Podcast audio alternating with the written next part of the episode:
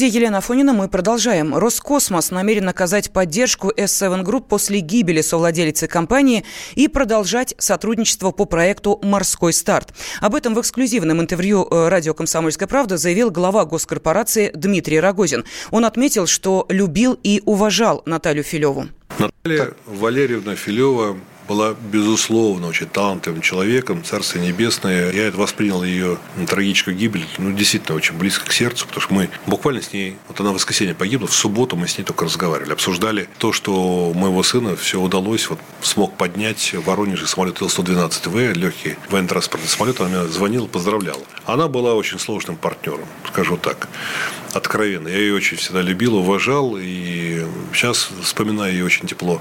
Но в общении это был очень такой сложный переговорчик.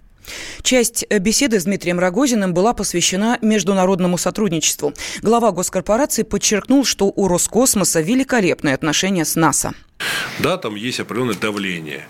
Давление политического характера, когда э, значит, доходит просто до каких-то русофобских истерик то они не хотят двигатели наши покупать, хотя, в принципе, испытывают в них огромную зависимость, то не хотят летать на наших кораблях, то, значит, не, не садитесь на наши поляне. В общем, это какой-то идиотизм.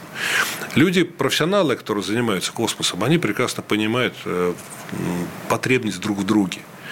И я сам являюсь горячим сторонником международного сотрудничества, в том числе и с американцами. Тем более, что отношения вот, личные и профессиональные на рабочем уровне между Роскосмосом и НАСА великолепные. И, кстати, американцы тоже самое говорят про наши отношения.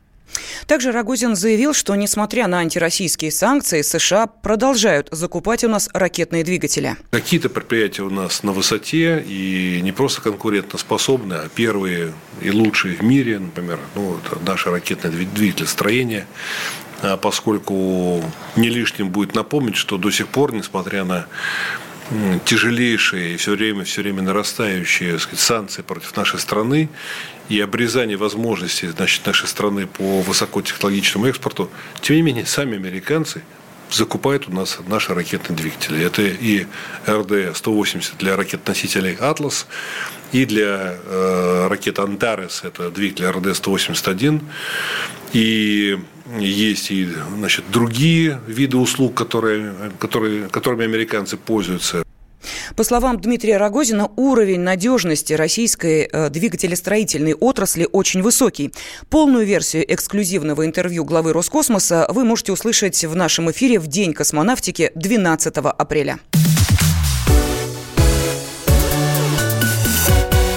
В России отменили бумажный СНИЛС. Свидетельства обязательного пенсионного страхования больше не будут выдаваться и обмениваться в традиционном виде. Теперь всю информацию собираются хранить в электронном формате. В Министерстве труда успокоили бумажные СНИЛСы, которые выданы ранее, по-прежнему действительны и обменивать их не придется. И подчеркнули, все изменения никак не скажутся на пенсионном обеспечении.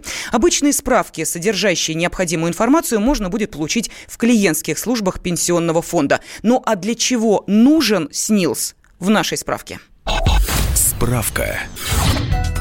СНИЛС – это страховой номер индивидуального лицевого счета. Он указан на зеленой ламинированной карточке страховом свидетельстве обязательного пенсионного страхования. СНИЛС состоит из 11 цифр, 9 из которых – это номер документа, две последних – контрольное число, которое рассчитывается по определенному алгоритму. СНИЛС нужен для перечисления денежных сумм работнику в счет будущей пенсии, а также для получения различных социальных пособий и выплат. Присваивается страховой номер человеку один раз в жизни и действует бессрочно, чтобы не случилось случилось с гражданином. Меняется фамилия, уезжает из страны, код идентификации остается одним и тем же. Регистрация в системе пенсионного страхования обязательна как для жителей России, так и для иностранцев, официально работающих в стране. Кстати, в обществе сформировалась определенная прослойка людей, которые не стремятся получить СНИЛС, как и ИНН. В основном это верующие. Они считают идентификационный номер числом дьявола, поэтому противятся его присвоению своим детям по идейным соображениям.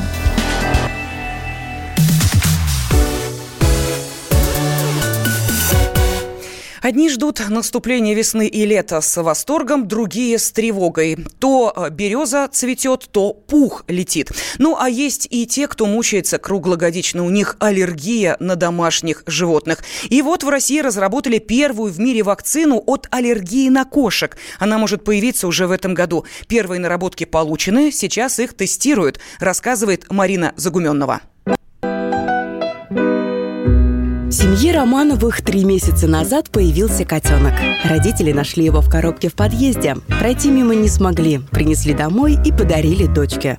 Но позже у ребенка началась аллергия, рассказывает мама пятилетней Алисы Ольга Романова. Ребенок очень долго просил кошку, и мы, в принципе, всей семьей тоже ее хотели, и завели милого маленького котеночка. Но в процессе жизни оказалось, что у ребенка началась аллергическая реакция. То есть у нее там сначала по чуть-чуть, все по нарастающей, по нарастающей, слезились глаза, глаза, она чихала, отекала, и мы стали понимать, что, к сожалению, нужно от этого миленького маленького котеночка избавиться. Это было очень болезненно и для нас, и для котенка, но зато мы теперь знаем, что кошки это не наша тема, да, и, к сожалению, вот не можем больше завести домашние животные, не рискуем. Аллергия на кошку – явление нередкое. Бывает она и у детей, и у взрослых. В Первом Московском государственном медицинском университете имени Сеченова занимаются разработкой вакцины много лет. Уже в ближайшее время могут появиться первые образцы, но в общем пользовании только лишь через три года, сообщил радио «Комсомольская правда» зав. кафедрой иммунологии и аллергологии Сеченовского университета Александр Караулов. По его словам, ученые обнаружили 8 различных аллергенов, которые содержатся в шерсти, слюне и поте животных. Выявлены основные аллергены, которые будут входить в состав вакцины. Получены рекомбинантные, то есть синтетические их аналоги, тем, чтобы вакцина не вызывала каких-то побочных эффектов. Выявлены новые интересные закономерности. Оказалось, что помимо основного аллергена ФЭЛТ-1, у кошек есть другие аллергены. Их идентифицировано 8. В США уже была разработана вакцина, но она оказалась неэффективной. А все потому, что работала только против одного аллергена. Разные больные имеют разные спектры раздражителей, пояснил главный аллерголог-иммунолог Москвы Александр Пампура. В какой части пациента с аллергией на кошку эта вакцина будет помогать. В одной ситуации это будет помогать всем, в другой ситуации это будет там, помогать ну, какой-то определенной доле пациентов, да, допустим, 30, 40, 50 процентов. Но это от всего, от огромного количества факторов. Это клинические вещи, разный тип больных и разные, соответственно, аллергены, которые будут входить в вакцину. В России аллергия на кошек в явном или потенциальном виде есть у половины детей, показывают исследования. Связано это, безусловно, и с экологией, и с качеством пищи.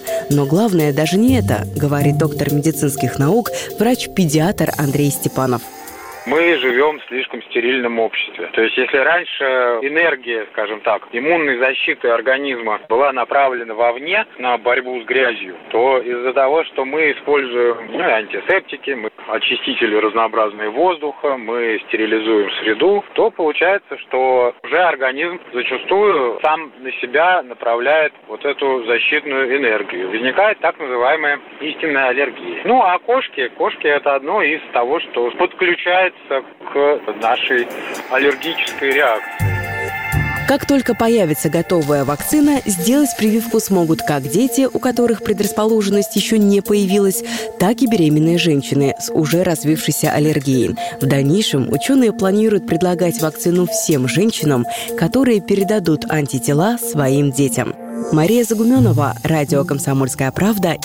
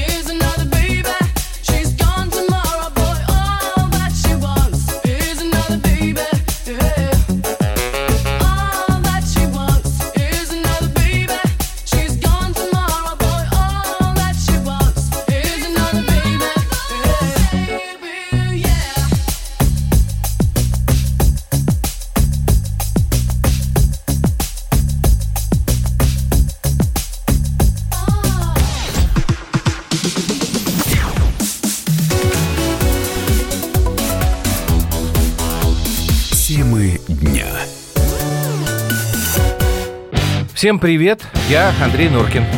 А я Юлия Нуркина. И мы переехали. К счастью, не на другую радиостанцию, просто на другое время. Простыми словами теперь в эфире по понедельникам, вторникам и средам в 9 вечера по московскому времени.